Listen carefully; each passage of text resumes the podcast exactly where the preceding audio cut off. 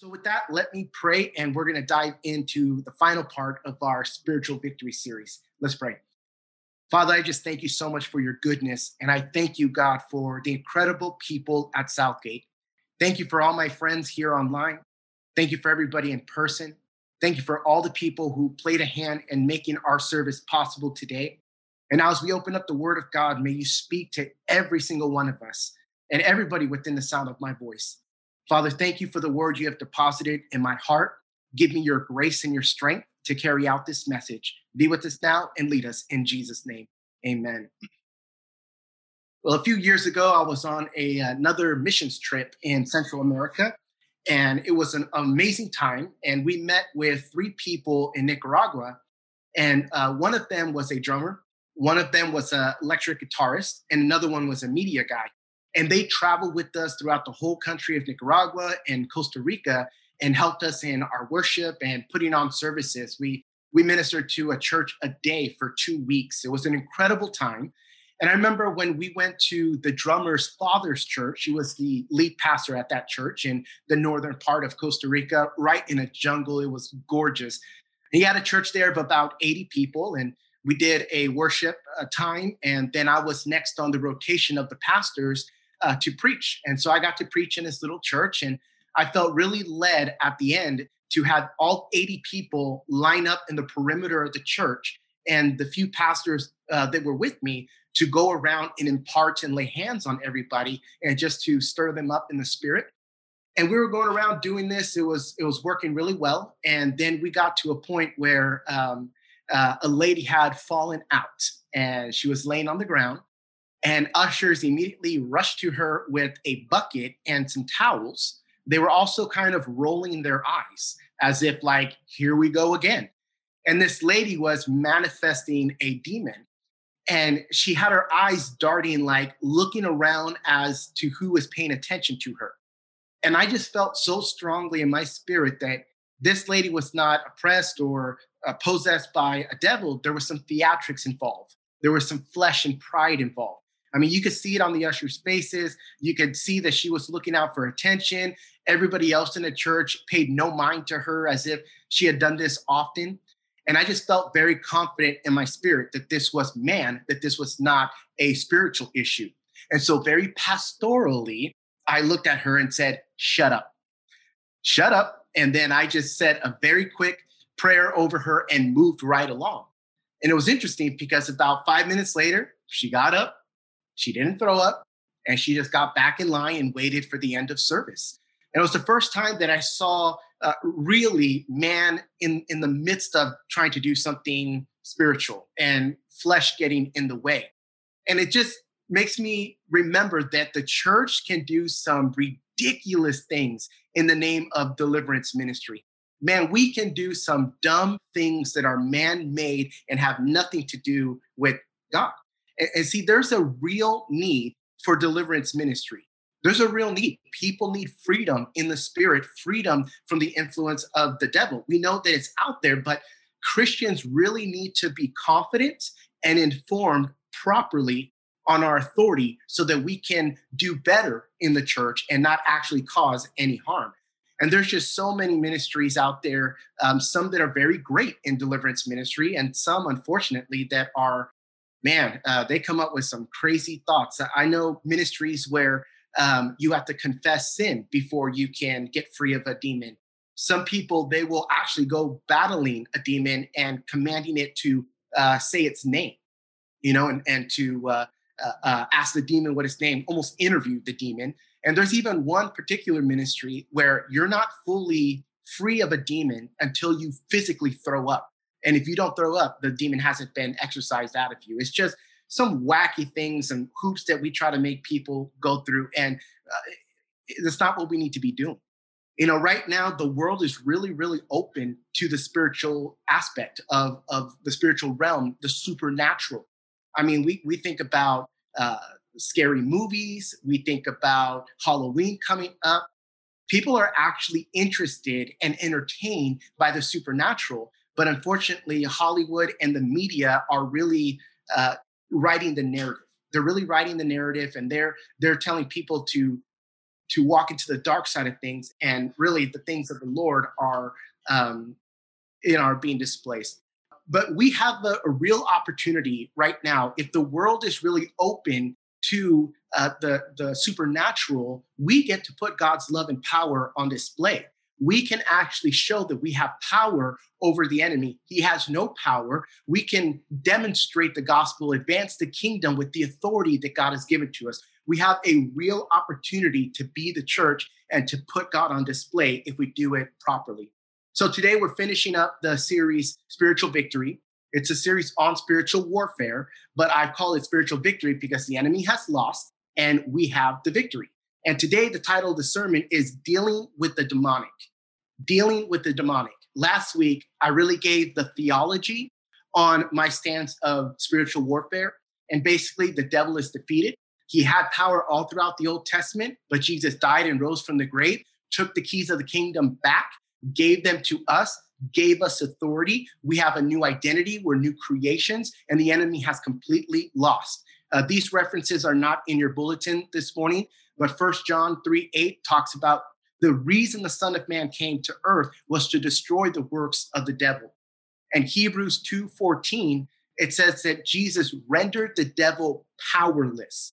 So he's been completely defeated. And the main point last week was really that we need to make the devil a non factor in our lives, a non factor in our lives.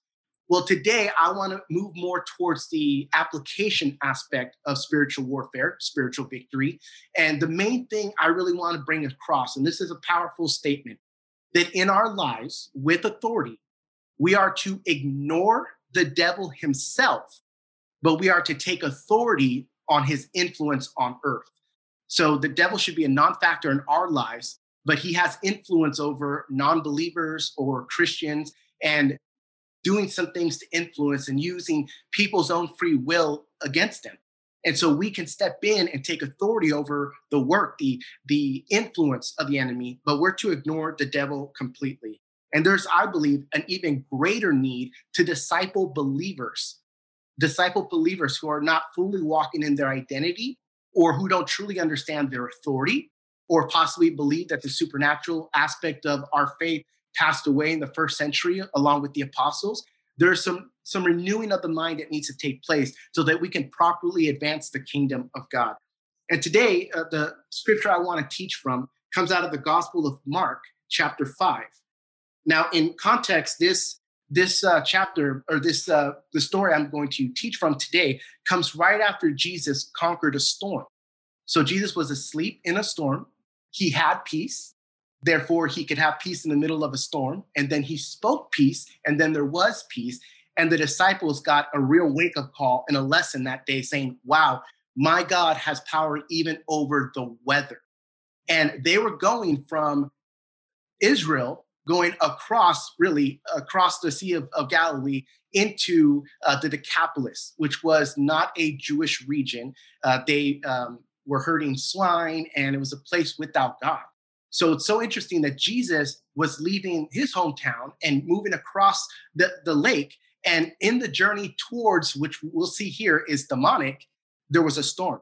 So we can see that uh, there was an influence of the enemy, uh, a storm that wanted to prevent Jesus from bringing freedom. But nevertheless, Jesus had his, his peace and the enemy didn't prevail. And we see a mighty work happen here. So we're going to go to Mark chapter 5, starting in verse one, I'm going to read about 20 verses. I am a preacher that is not afraid to dig into the scriptures, and I'll have a few comments as we read, but there are some powerful things here that we're going to learn today about how to deal with the demonic in a obligatory way. So let's pick up in verse one. It says they came to the other side of the sea into the country of the Gerasenes.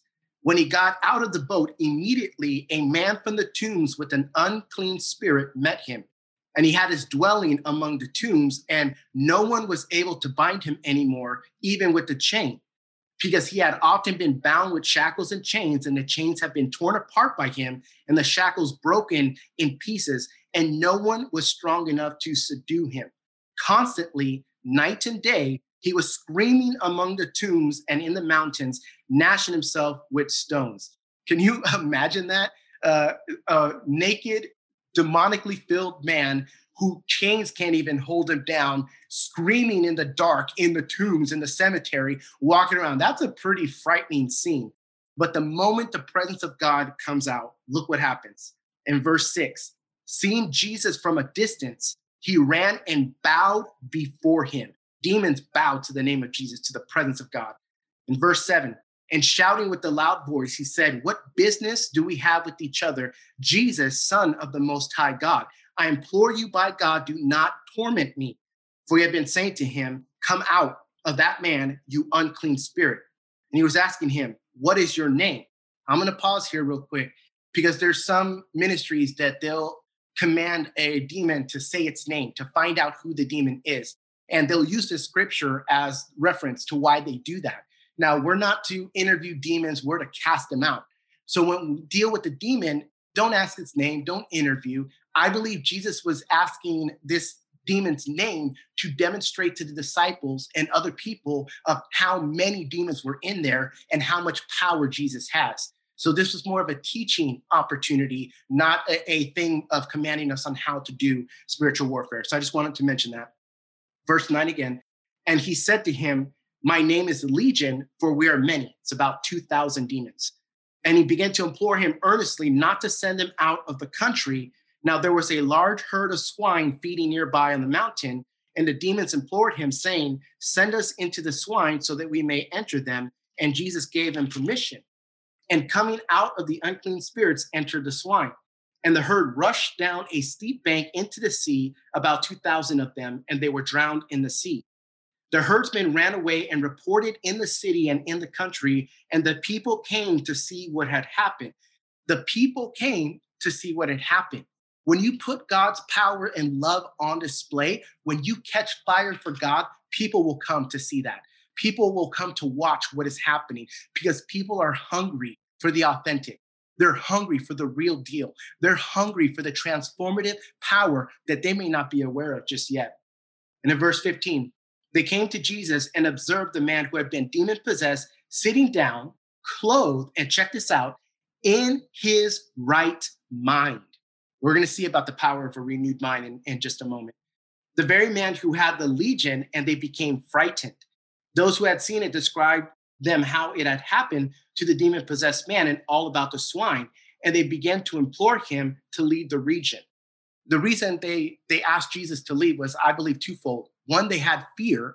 And the second, Jesus just destroyed their herd of pigs. So their money, their eh, things were changing in their lives because of the power of God. And rather than go to Jesus, their lives were changing and they ran away from him. So when you draw near to God, some things in your life may disappear. When you draw near to God, some things may change. Your comfort zone may, may disappear when you draw closer to God, but we're not to walk away from the Lord, we're to press in even more verse 18, and as he was getting into the boat, the man who had been possessed was imploring him that he might accompany him, and he did not let him. But he said to him, Go home to your people and report to them what great things the Lord has done for you and how he had mercy on you. And he went away and began to proclaim in the Decapolis what great things Jesus had done for him, and everyone was amazed. How incredible is that? Here's a guy who five minutes ago was possessed by 2,000 demons. Then he has one encounter with God. The love and the mercy and the grace and the power of God came upon him. And in that moment, he became an evangelist. He wanted to be with Jesus, but Jesus says, No, I just did something tremendous in your life. Now you need to stay here and go minister to your people. And just like that, Jesus took off, and this man became a traveling evangelist with no theological training, with, with no Bible college, with, with not even being a Christian more than five minutes. And here, Jesus tells him, You're an evangelist. Go tell about God, go declare. So, what I'm saying is that if you have a story, you have a ministry. If God has done something great in your life, you have a testimony. And we need to be trained up in our authority to know that we can take care of the demonic influence that's around us. We cannot allow the distraction of the enemy to prevent our ministry. Bottom line, I say this all the time that the devil cannot destroy us, so he works hard to distract us. And that distraction sometimes is very effective in preventing us from ministering. So we need to be trained up. And I'm going to give us three things here that I normally do when I minister and to, to those who need deliverance and I take authority over the demonic. So it's in your bulletins. And if you're taking notes, point number one, if we really want to minister and deliverance, first thing, we have to have a strong mind. We need a strong mind. I heard this joke the other day. A hunter was having his rifle in the crosshairs, he had a bear and he was just about to pull the trigger, but the bear stopped and said, Hey, hey, hey, you know, isn't it better to talk through these things and, and not just to shoot? And the hunter puts his rifle down, confused that this bear is talking. And the bear says, Let's negotiate here. What is it that you really need? And the hunter said, I need a fur coat. And that's why I'm pointing my gun at you. And the bear says, Well, all I want is a meal. So why don't we sit down and we can negotiate and come up with a compromise? And so the hunter and the bear, they sit down and immediately the bear eats the hunter. And the bear thought it was a great compromise because the bear had a full belly and now the hunter was completely covered by fur. So the moral of the story is don't negotiate. Don't negotiate with the enemy. We should not have any conversation. We should not be focusing on any aspect of who the enemy is, period. And I want to read you something here. Uh, it's not in your, your bulletins, uh, it's not in your notes, but it's in Second Corinthians chapter 10, verse 3 to 6. And it's a very popular portion of scripture. But I want to teach on something here. In verse 3, for though we walk in the flesh, we do not war against the flesh.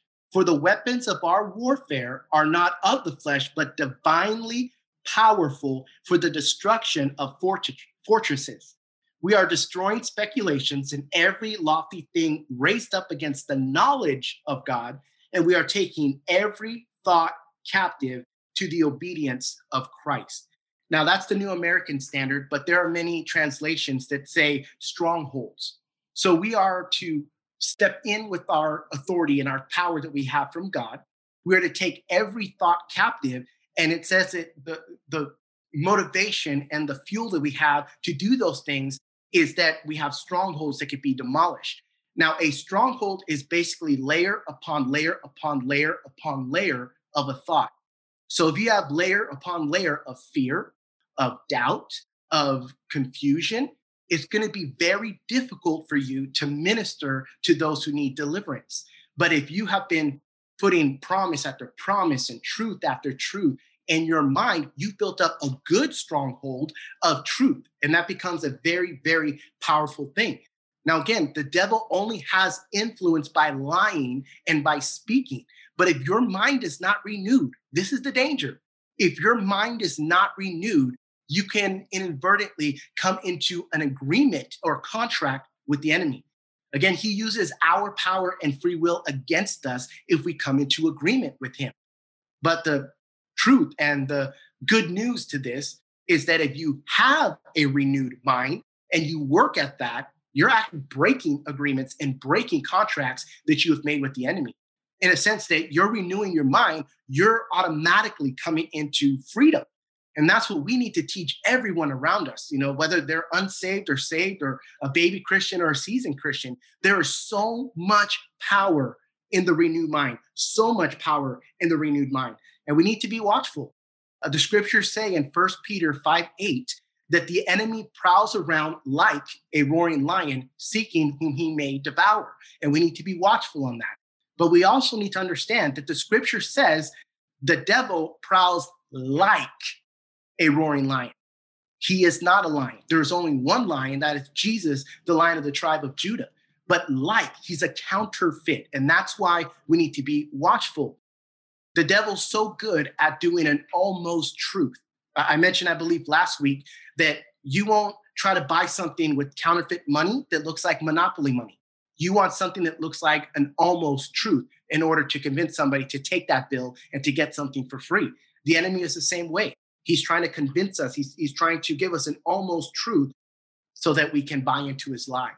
So there's power in the renewed mind. And some of us may be overwhelmed because naturally our minds drift towards fear or they drift towards confusion or they drift towards laziness. And when we actually put the effort to renew our minds, it's like, wow, I can't believe how much I'm not thinking about God. Uh, one pastor I remember saying, uh, he said that he would put a penny in his shoe because he could feel that penny all day long. If you ever had a rock or a little pebble in your, your shoe, you know how annoying that is. But on the penny, it says, In God we trust. And he was dealing with some doubt. And so he walked around all day long, almost every couple of seconds, feeling that penny and being reminded to trust God. And he was overwhelmed at how often he can think about God and still go about his, his day. I mean, if you can worry all day long in your cubicle, at work, at your computer, you can worry and stress out all day long, but still get your work done. If you can worry and still do your work, guess what? You can worship and still get your work done. It's all about renewing our mind. And it's work and it's discipline at first, but eventually it becomes like breathing. You know, right now my son is in high school and he his school is all the way down in Waxahachie. And we live right behind the church here in Duncanville. And it's about a 30 minute drive no matter what route we take. And I remember in the first week or two, I discovered all the different ways that we can get to his school. I could go 20 down to 35, and boom, I'm there in 20 minutes. I could jet across Wintergreen and down 35, be there in 25 minutes, or I can go all the way around 67 to 287 through Midlothian, and it's 30, 35 minutes, but it's so much safer, so much slower. And then I even discovered that I don't even have to do that awkward transition between 67 and 287. I can actually cut across Midlothian Parkway, then get on 287 where the speed limit is only 55 miles an hour. So I've discovered all these different avenues and I've had to use my GPS. I studied the map to find alternate places around. And now I'm at the point where if we get out of the house too late, I know I need to take the fastest route. If uh, it's raining, if there's a bad storm, I'm taking the slow route. I'm taking the easy, safe route. And now I can do it without even thinking. I don't need GPS. I just go and I can decide in a second which of the three or four different routes I want to take. And see, I, I share that because renewing the mind is very similar. You know, at, at first it's it's difficult. It's it's a discipline. It's work. But eventually you train your brain. You work out that faith muscle in your mind, and it's natural, as natural as breathing. But if we want to see our authority in action, and really take power over the enemy, we need a strong mind. We need to do so with the renewed mind. The second thing is that we need to take authority. Take authority. That means use the power that God has given to you. That means stand in confidence over what he has declared over you, that the enemy has no power and you have all the power in heaven to do what you need to do. Now, in, uh, in Luke chapter 10, verse 19, Jesus tells his disciples, I have given, past tense, I have given you authority to trample over snakes and scorpions. Nothing will harm you. And we need to understand that whatever Jesus said to his disciples, he also says to you and I, because we are disciples of Jesus. So Jesus has given us, has given, past tense, has given us uh, the authority to advance his kingdom. So you should not be apologetic. You should not be questioning you have power that Jesus gave to you, bottom line. And we need to use that to minister to people. We need to understand also how to minister. In the same way that when we pray, who are you praying to? God is three in one. Are you saying, Father, thank you for your mercy and your love? Jesus, thank you for your grace and your sacrifice. Holy Spirit, thank you for your wisdom and your comfort. You know, we got to be mindful of, of what aspect of the Trinity we're praying to. In the same way, when we minister to somebody who's possessed or oppressed, we need to know the background. Now, if you're a new covenant believer, you've accepted Jesus in your heart, you cannot be possessed by a demon. The demon cannot take residence in you because we are a temple of the Holy Spirit. We are wall to wall Holy Spirit, and light has no fellowship with darkness. So you can't be possessed, but you can be oppressed.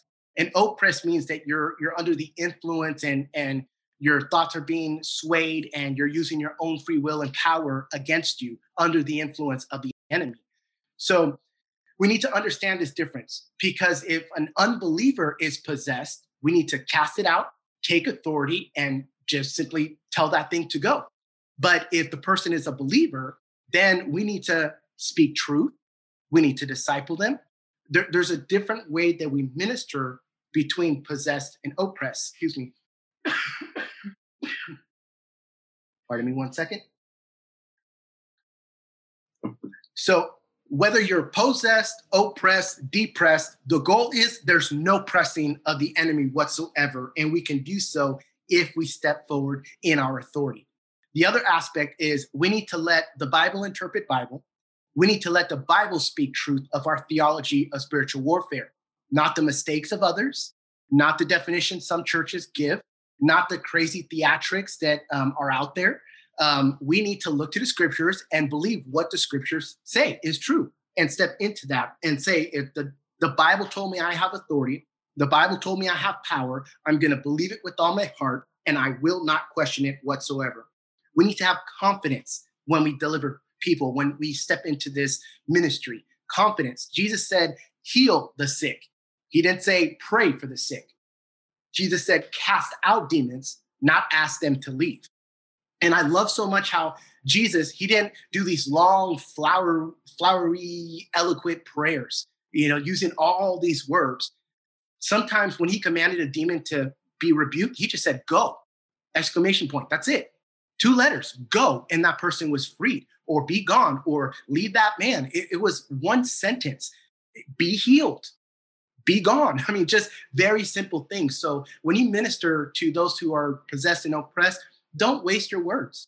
You know, and, and even if it's in, in a church where somebody's flailing around and foaming at the mouth, get some ushers who are strong, pick that person up, take them out to the lobby or the parking lot, deal with them there. Because we don't want distraction. We want to get to the point, step in our authority, and have it be done with. So we need to have a strong mind, first and foremost. Don't go into a battle with a mind that's unrenewed. Then we need to know our authority, take authority, have confidence in our authority. And the final thing is what happens afterwards. Point number three disciple those you minister to. Disciple those you minister to. In Luke chapter 11, verse 24, we see that Jesus says, when a demon is cast out, it goes around looking for waterless places and when it finds none, it could come back to that same person, but this time with seven other demons. And I think it's absolutely hilarious that Jesus says when a demon is cast out, it looks for waterless places. But back in Mark 5, when Jesus cast out the 2,000 demons, they were drowned in water. I mean, that's just divine humor at its finest right there. But here's the warning you cast out a demon, great, but it can come back with seven more demons. So, what does that mean? That means that the person who was just delivered could potentially be worse off if they're not discipled. So if you minister to somebody who is possessed and you cast that demon out, the next thing you want to do is lead that person to the Lord automatically. Tell them this can keep happening to you. Hell is a real place. You need the saving grace of Jesus. Let me lead you to the Lord. And you give that person salvation. But if, if it's a believer who's been oppressed, you say, something's off here. So, do you know your identity? Do you know your authority? Have you read the scriptures that you have every spiritual blessing, that you are more than a conqueror, that you have the same power that raised Christ from the dead living in you, and you minister in discipleship with that person? There is a huge need right now to disciple those who are unsaved and those who are saved, and to get us trained up in a renewed mind so we really know, truly understand who we are, and can minister effectively. So we need a strong mind, take authority, and then build a relationship. Whoever you minister to, build a relationship with that person and help them live out their freedom.